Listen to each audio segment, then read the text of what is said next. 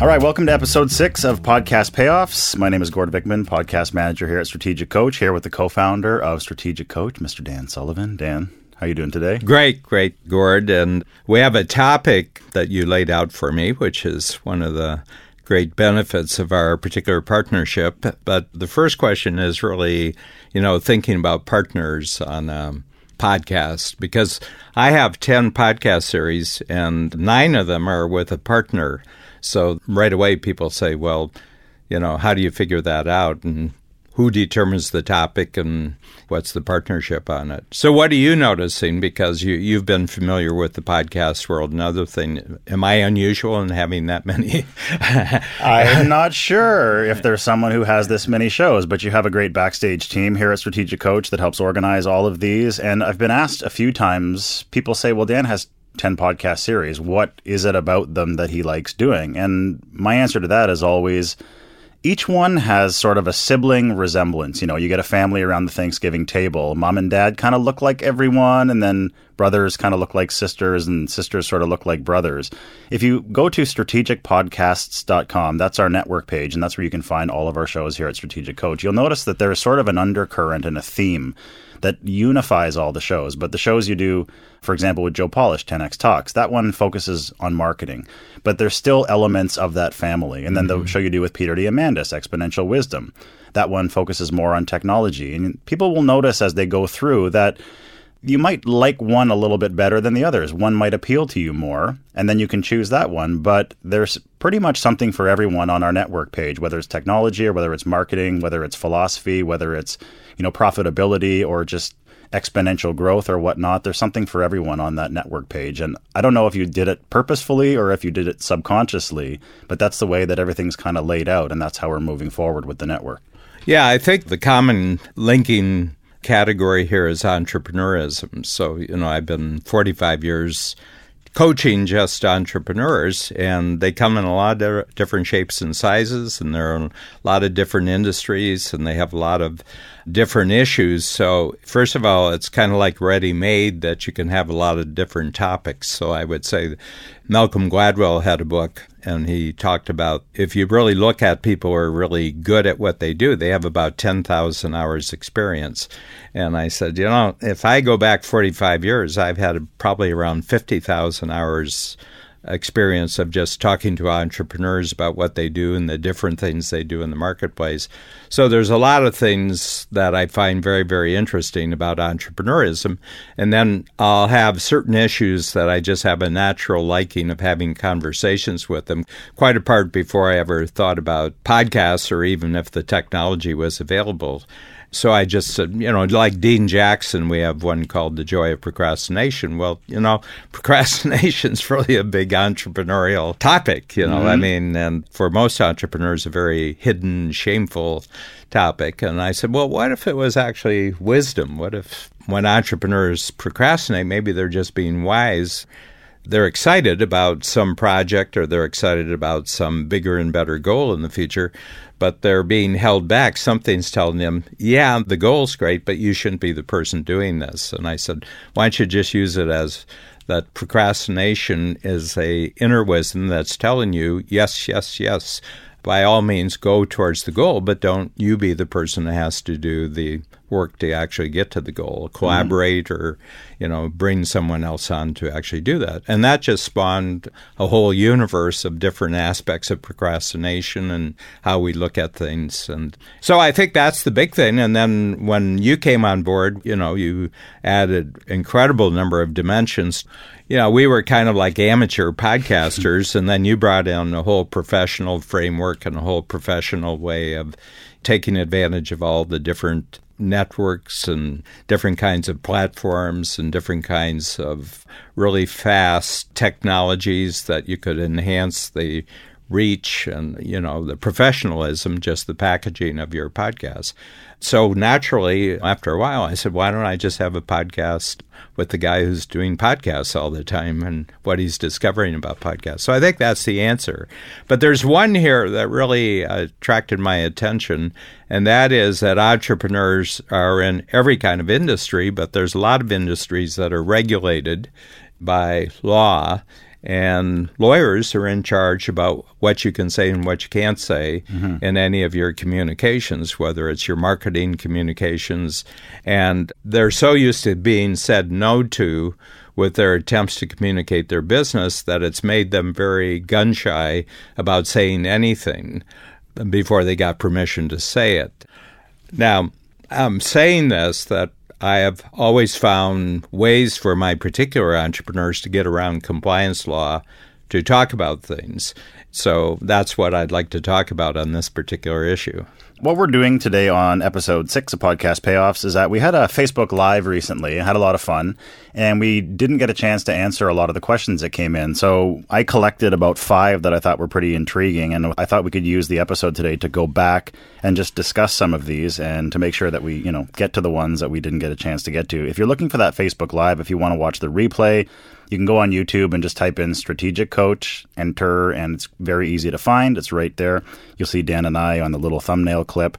So questions that were remaining from these, mm-hmm. we you know touched on one right off the top, which was how do we decide on the topics of the podcast? But that one question that came up twice actually was, in industries that are very tightly regulated, how do you navigate compliance? So from a podcast performance, you know, you're not going to be going live with that show. You're going to be pre-recording that show. You're going to run the audio by your compliance department, the legal department. They're going to give you your advice, and then you're going to take out or remove whatever they don't want you to have in there, essentially. So that's how you get around that. You have that layer of safety and that filter layer because it's not going live like a regular show. So if you are in an industry where compliance is a big deal and you want to make sure that you're not saying anything that can get you in trouble later, just run it through the compliance people before you publish. And that's pretty much all you have to do, essentially. And we've given really strong advice in the earlier episodes of the podcast, Gord, that the most effective podcasts are not scripted. So getting compliance or getting permission means that you're scripted right mm-hmm. off the bat. But you may stay out of jail.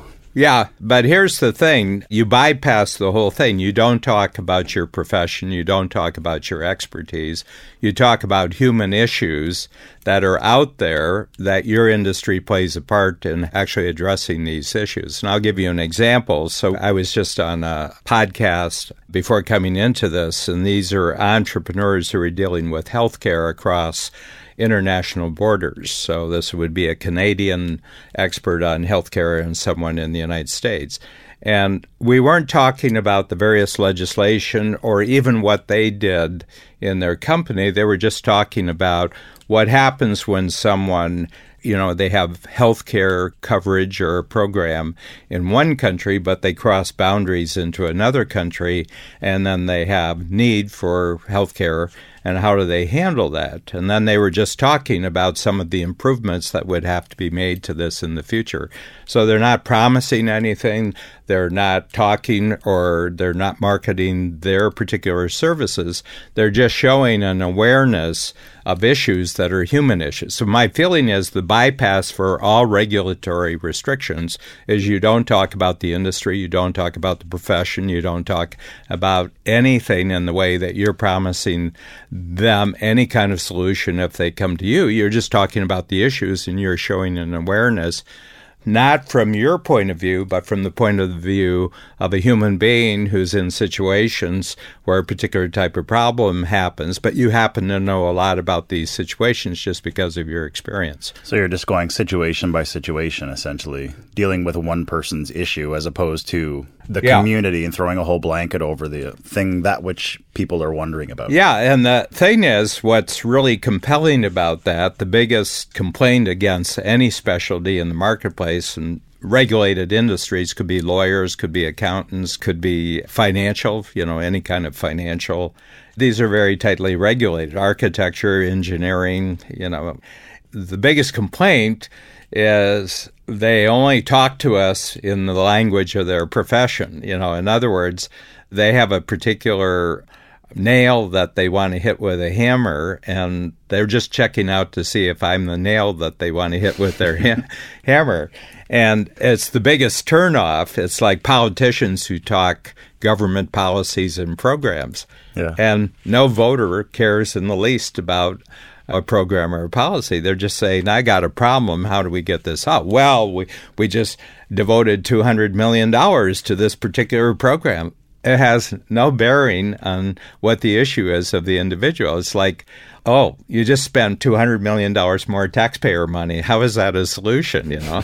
But they don't talk about any kind of solution. And I think the thing is, by going out and talk about what it looks like from the inside of an individual is very, very compelling to the listener to say, God, a doctor who actually understands human problems, or a lawyer who actually understands human problems. God, mm-hmm. This is really, really interesting. How did this person actually become a human being? How did this particular lawyer actually become a human being? I'd like to know, you know. And so all the really great spokespeople who happen to have a particular specialty or particular training, the attractiveness of them is to the degree that they don't talk their industry speak, or they don't talk the point of view of their industry. They actually talk from the standpoint of the listener. Well, you can loop that back to Strategic Coach. The whole essence is thinking about your thinking. Because I remember one time when I came on board, someone said, well, a friend of mine asked me, he said, well, what if Dan gave someone advice? And what if he told someone to do something and to make this move or to do this one particular thing, and it really didn't work, and that person lost a lot of money? Wouldn't that person be upset? Wouldn't there be litigation? And I said, well, no, that is never going to happen, because as Strategic Coach, you've never told anybody what to do. You're simply teaching them to think about their thinking, to sort it out themselves. Well, I'll ask them questions. Yeah. You know, I said, well, how are you thinking about this? You know, and I have had a situation, you know, and this has happened quite a number of times because I've been coaching for forty-five years, where there's a particular personal decision they have to make in their personal life, and they think they're having a, a business problem, but there's actually something very significant that they have to make a decision in their personal life. Frequently, it'll have to do with marriage. Mm-hmm. You know, they say, I don't understand it. I've got everything in place. I've got the opportunities. I've got the skill and everything else, and I'm not moving forward on this. And I said, so can I ask you a question? How's your marriage partner feel about that? Oh, you said, oh, yeah, yeah. Well, you know, there's a real problem there. There's a real problem there. You know, and the problem is usually they don't want to go ten times with their business because they don't want to split ten times in half in the future. You know, and I'll ask them the question. And I said, so when's a good time to tell the truth about this? They said, oh, you mean I really got to handle this before any of the business is going to work? And I said, well, what do you think? Let me ask you a question. If it's ninety days from now, and we're having a conversation here, and you still haven't handled this, have you made any progress in your business? So I'm just getting them to take a look at what's going on in their heads. First of all, I'm not in their head. I'm not in the center of their life. All I can do is ask them questions on the basis of information they gave me, but feed it back in a different way. You told me five things, so if you had to just pick one of them and go forward on them, which would be the one? Well, I don't know the answer.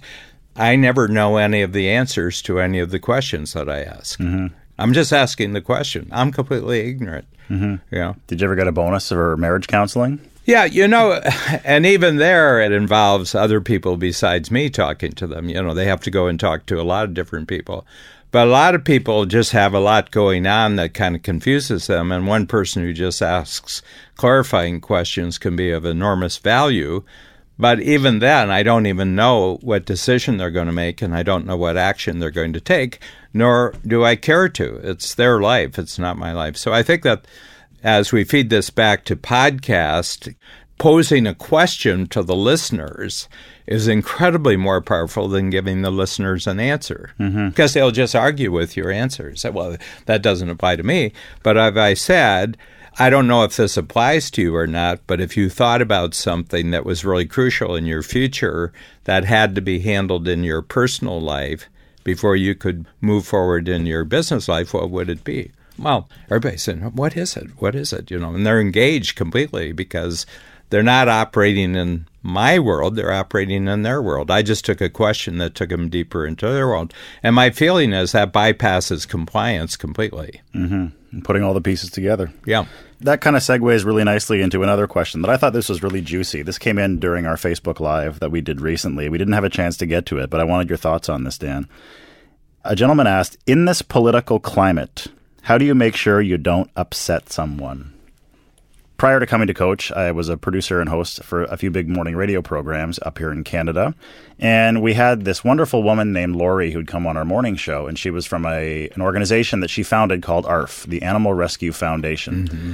So they would go and they would find homeless dogs and cats and they would rehome them. I thought this was just a really neat thing. I thought Lori was a wonderful woman. So I said, well, why don't we do this? Why don't you bring one of the dogs and one of the cats once per month onto our show. We'll do some little video clips. We'll take some pictures.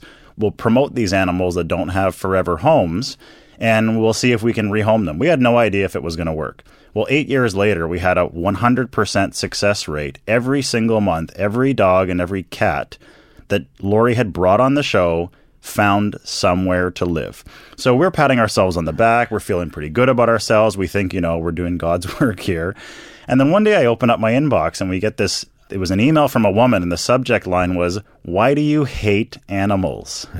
So I, I said, that's a great icebreaker. I clicked on it and it was this woman who meant well. She said, you know, all you guys do is focus on dogs and cats.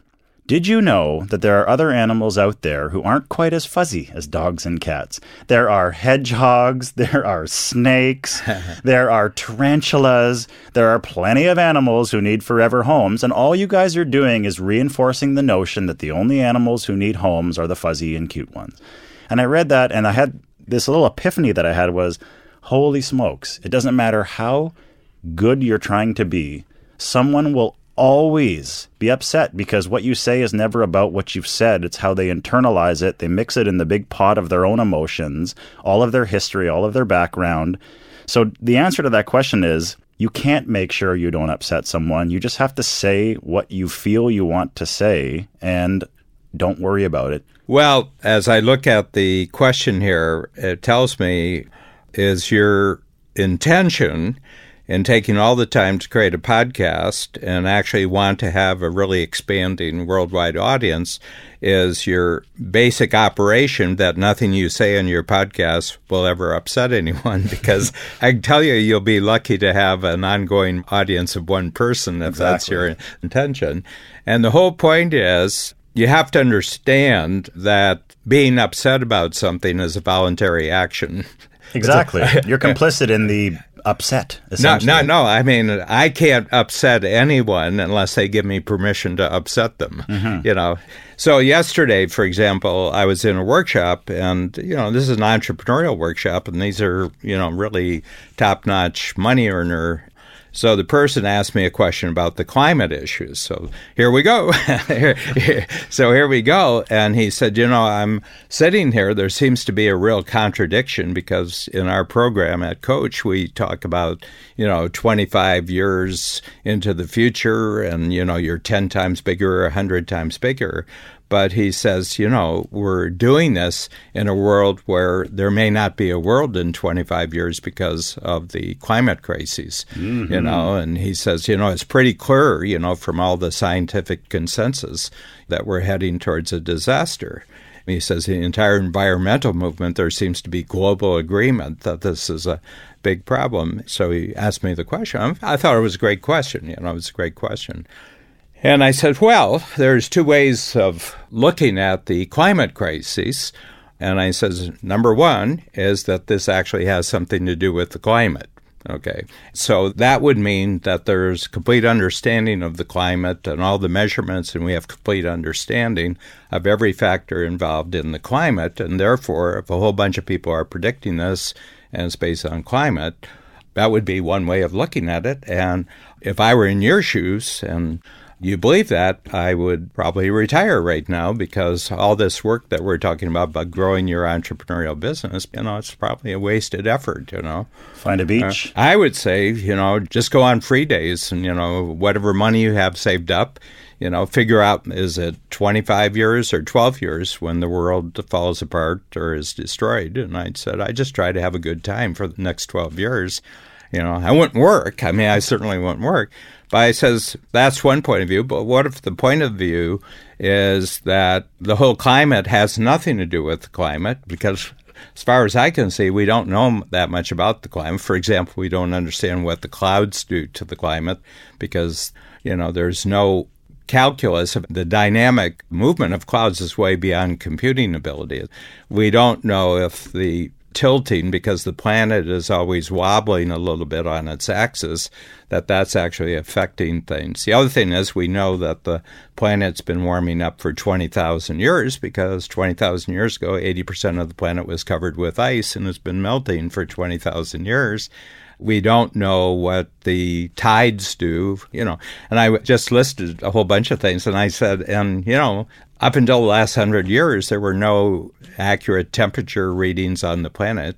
And the United States is actually the best, and they didn't have great temperature readings. So I said, so if you take that into factor and you say that this is for an entirely different reason, as strictly for political reasons and strictly for getting large amounts of money flowing in scientific grants to a whole group of scientists who believe that you get paid a lot more for predicting doom than you do predicting solutions, well, maybe you look at it totally differently, you know. And I said, so there's two ways of looking at it. And I said, I can't decide which way that you should decide this is, but, you know, I'm feeling that I have an enormous amount of my own future in my own control, and, you know, until the game gets cut off, I'm growing, you know. So that was my answer. So I came up. So did I knock him down about what he was believing? No, I said, I just said there's a spectrum of belief here, and it all depends on which one that you're buying into. And he came up to me afterwards. He said, you know, this has given me a lot of framework for actually rethinking things here, thinking about your thinking. And then a lot of people came up and said, you know, are some books I should read on this? And I, you know, I had a whole list. And I said, I can also tell you the books of where the whole movement started, and it didn't start as a climate-based or scientific-based start. It was a real worry on the part of a lot of countries in the world that the United States would just get bigger and bigger and better, and unless they could control the growth of their economy. And this was political, you know, it was economic and political. It had nothing to do with climate. But here's the thing about this is that, Gord, you would know this because you were on air with live radio for a long time. There's a way of handling almost any complaint or issue or controversy in such a way that you open it up for the listener to actually say, well, you can think about this this way or you can think about it that way. The big thing you don't do is you don't want to dictate to somebody how they're going to think about what you're saying. You're mm-hmm. just saying, here's a way of thinking about it, here's another way of thinking. Personally, from my experience, I really favor this way of thinking, but that's my own experience. And most of the time when people do complain, and like I said, when you're talking to large groups of people, especially in morning radio or broadcast television or even on podcasts, someone's going to be upset by something that you said. So just to loop back to the question that we had from the Facebook Live, in this political climate, how do you make sure you don't upset someone? If you do manage to upset someone and you hear from them, they're upset about something they hear on your podcast, most people just want to be heard. They want to be acknowledged. They want to know that you read what they said, and they want to know that you understand their point of view. You don't have to agree with what they said. You just have to read and acknowledge, and most people will be satisfied with that. Most people know that they're probably not going to change your mind. They just want to know that they've been heard. And I think it's a lost skill. I think it's a lost skill that you can completely disagree with another person without disrespecting them. It's probably a lesson for the entire world, especially the online world. Dan, this has been a lot of fun. Thanks so much. We've mentioned a lot of our podcasts in the Strategic Podcast Network here today. If you haven't been to the site already, strategic podcast dot com, you can visit us there and not only find podcast payoffs, but also the shows that Dan does, all ten of them. And we'd love for you to join us. Choose the one you like the best, and we hope you join us next time on the next episode of Podcast Payoffs. Thanks, Dan. Thank you.